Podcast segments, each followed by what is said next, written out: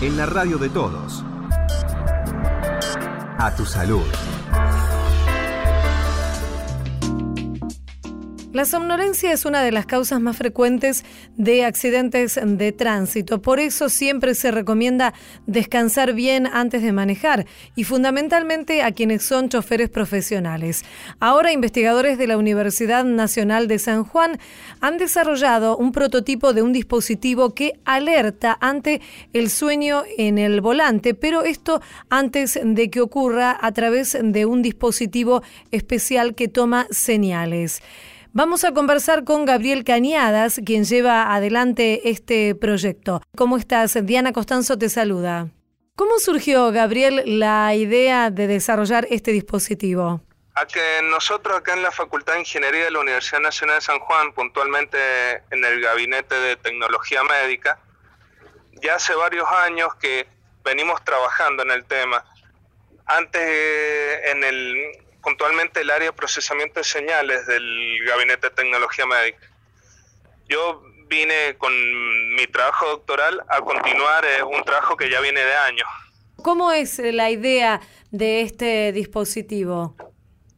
Y la idea de este dispositivo es que, a diferencia de otros que existen actualmente en el mercado, en la actualidad hay vehículos que traen ya dispositivos que alertan cansancio y fatiga en los conductores este dispositivo lo que busca es anticiparse a los signos de cansancio y fatiga, porque los dispositivos actuales emiten una alerta cuando ya son más notorios los signos, porque uno está manejando errático, porque está haciendo movimientos o cabeceos con la cabeza, y ya cuando una persona llega a esa etapa del sueño, de la somnolencia, ya puede ser que sea más difícil revertirla o que se pierdan segundos que en una ruta o en cualquier calle manejando son cruciales. Seguro, o sea que la idea es, digamos, llegar antes de que se produzca esta situación.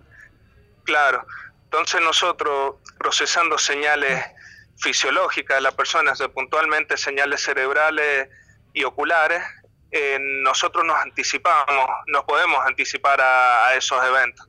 Sí.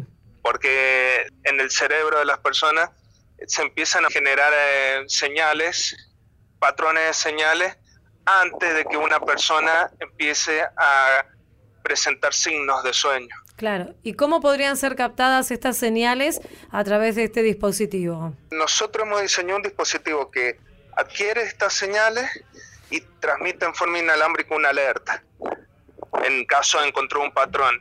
La adquisición de estas señales todavía mm, es una parte que estamos poniendo a punto, es que iría en el conductor para que sea lo más cómodo posible, pero la idea es que sea es un auricular, es algo una o una vincha, estamos viendo cuál de las dos vamos a usar definitivamente vamos a dejar. Pero la idea es que sea algo que un conductor se lo pueda poner cómodo y cómodo y pueda estar manejando con eso y, y en caso de que el sistema detecte que se está empezando a quedar dormido, emite una alerta. ¿Y el alerta sería, por ejemplo, un sonido? Un sonido que se transmita quizá por Bluetooth al estéreo del vehículo o en caso de necesitarse se pueden poner eh, motores vibradores en el asiento del conductor y activarlos para alertarlo.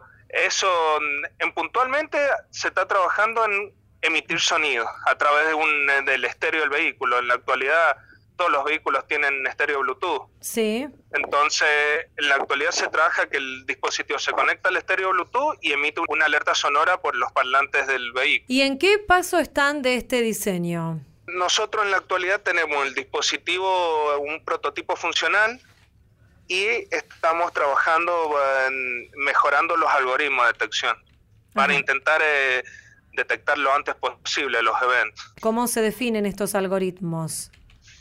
Estos son algoritmos que procesan las señales cerebrales y oculares de las personas y detectan patrones de sueño en los mismos y todo eso lo hace dentro del dispositivo que, se ha diseñado.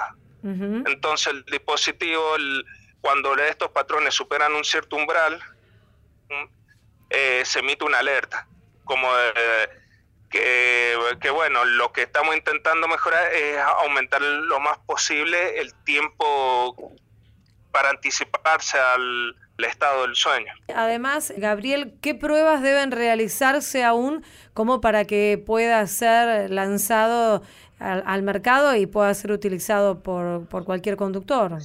Puntualmente, el dispositivo en esta primera etapa está apuntado más que nada conductores profesionales, ya que es mucho más fácil la adopción por parte de conductores profesionales que quizás particulares, porque a un conductor profesional quizás por alguna reglamentación se le, se le pueda exigir que utilice un dispositivo de control de sueño en, en la ruta. Entonces, ya por lo menos, o utilizando los conductores profesionales, mejoraríamos mucho el, el problema. Y, en, y, se, y bueno, y si funcionara en una segunda etapa que, que se pudiera adoptar para los que quisieran tenerlos en vehículos particulares. Seguro. En este momento lo, nosotros estamos realizando pruebas en un simulador que construimos acá en la universidad de manejo para poder poner a punto el sistema porque es muy peligroso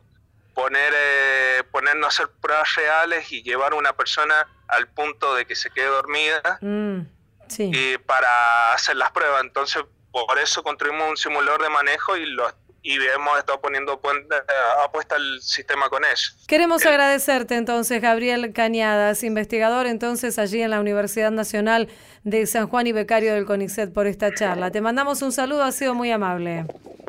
Bueno, muchas gracias. Hasta luego. Un saludo a todos. A tu salud, por la radio de todos.